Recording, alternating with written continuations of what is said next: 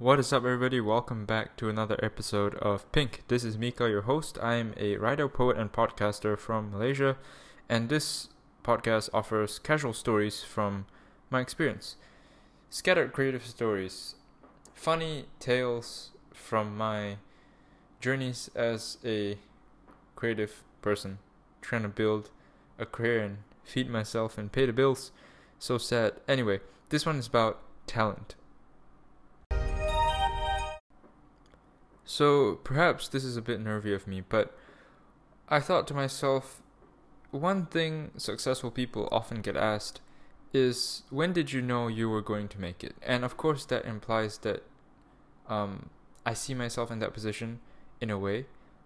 There's nothing wrong with that. I just sometimes people ask, I anticipate people asking me this question, and I've had follow up questions to this, so I've seen it coming for a while. When did you know you were going to make it?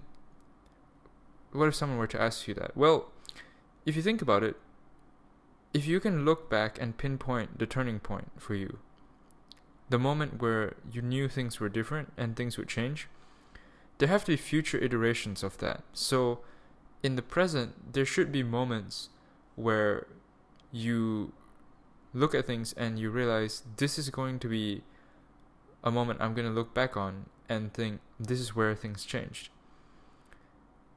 And I'll tell you one of those stories, uh, which just happened recently.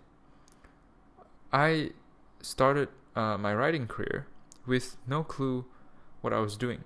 So that was literally January 1st, 2020.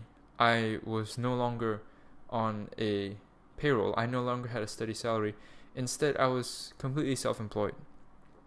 What that means is I write stuff on the internet and that's how I make money. That's how I pay the bills. That's how I eat.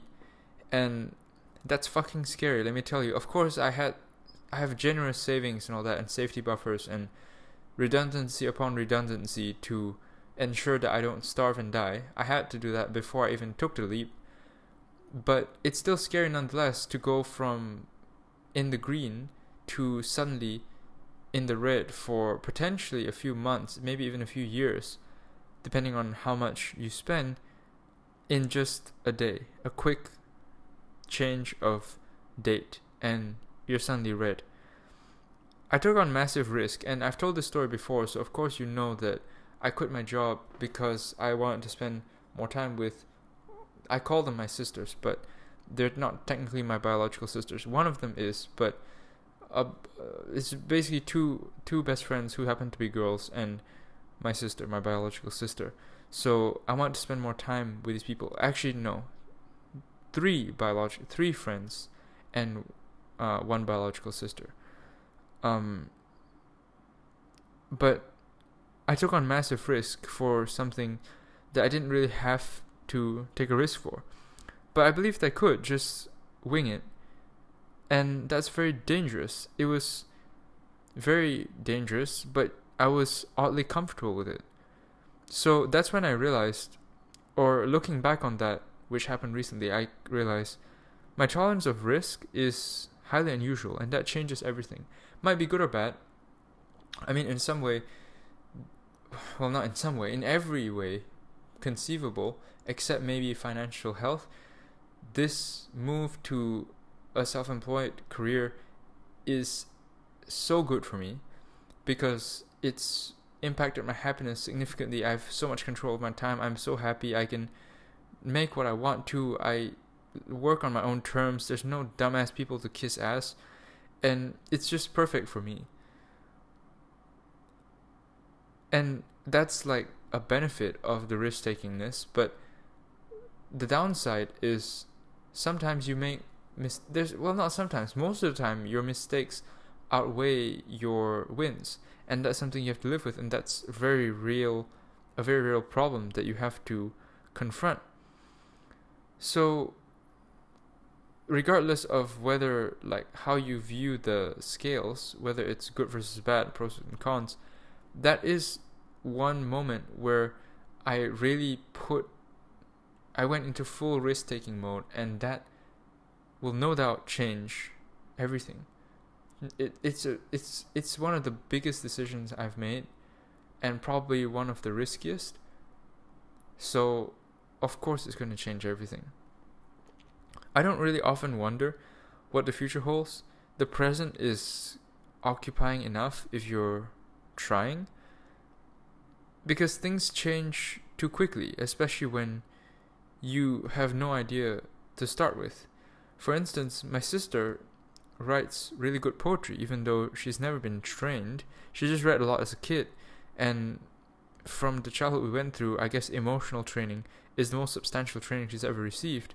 So the result, poetic expression, it's amazing. Honestly, I do not give compliments on writing lightly because I'm a writer. So I care a lot. I'm very particular about my writing. In fact, most, like I would say 98% of my reading I do on Medium, which is a niche platform very much closed behind memberships for writers who are actually really interested in the craft of writing or at least really good at it already. So I only read supposedly high quality work and yet a lot of stuff on Medium I think is trash just because it's not written well. So my standards are pretty high and coming from a person like that, let me tell you, my sister writes amazingly. That is is never intended. It just happened when life happened. So the, the larger point of this being don't look under the same rocks for things that you're good at. I mean, she doesn't really make use of this talent to the best of her ability because emotionally she's not in the right place. Uh, just things aren't she, things aren't organized in her eyes for her to make a real killing out of this, even though she could at this point in time. But she's aware of it. Don't look under the same rocks for things that you're good at. I mean, if you just keep looking in the same place, she she wants to be good at math, and she's not that good at math, not not naturally anyway. So if you just keep looking under the math rock and keep trying to find, you might think that you're stupid your whole life. It's kind of like I don't know who said this quote. I think it might have been Einstein, but the quote goes, "If you judge a fish by its ability to climb a tree, it'll think it's stupid its whole life." Our talents can be anywhere. And how does this relate to being different? Well, the point, the larger point of me saying this, telling the story is don't just look in one place. You can be different. That's the that's the I mean that's the definition of being different. It's just not the same in an unexpected way. So because the way it's unexpected, you have to put a bit more effort into finding it. Except sometimes when you don't. For example, I recently wrote an article about my experience buying my Rolex, my first Rolex, my first real watch and got a lot of happy readers overnight. A lot of people emailed me saying, like, I liked your article. This is insightful and it's very helpful and all that good shit. And that's that's surprising to me because that's not my job. I'm not a product journalist. I don't cover like I do personal development writing. I write about business, productivity in me on Medium. I don't review products. That's not my thing. That's not my niche. Even though I really like to and yet this first real or this it was the second. I did an ipad pro product review before but the second product review ish also performed quite well and got a lot of um, excited positive feedback. So i'm like wait a second. There's something special here. And i always follow it follow the follow the the little tug the creative tug if it's strong enough no matter what it is because I know by now that when you like something enough, you will think of it. It doesn't matter how you avoid it.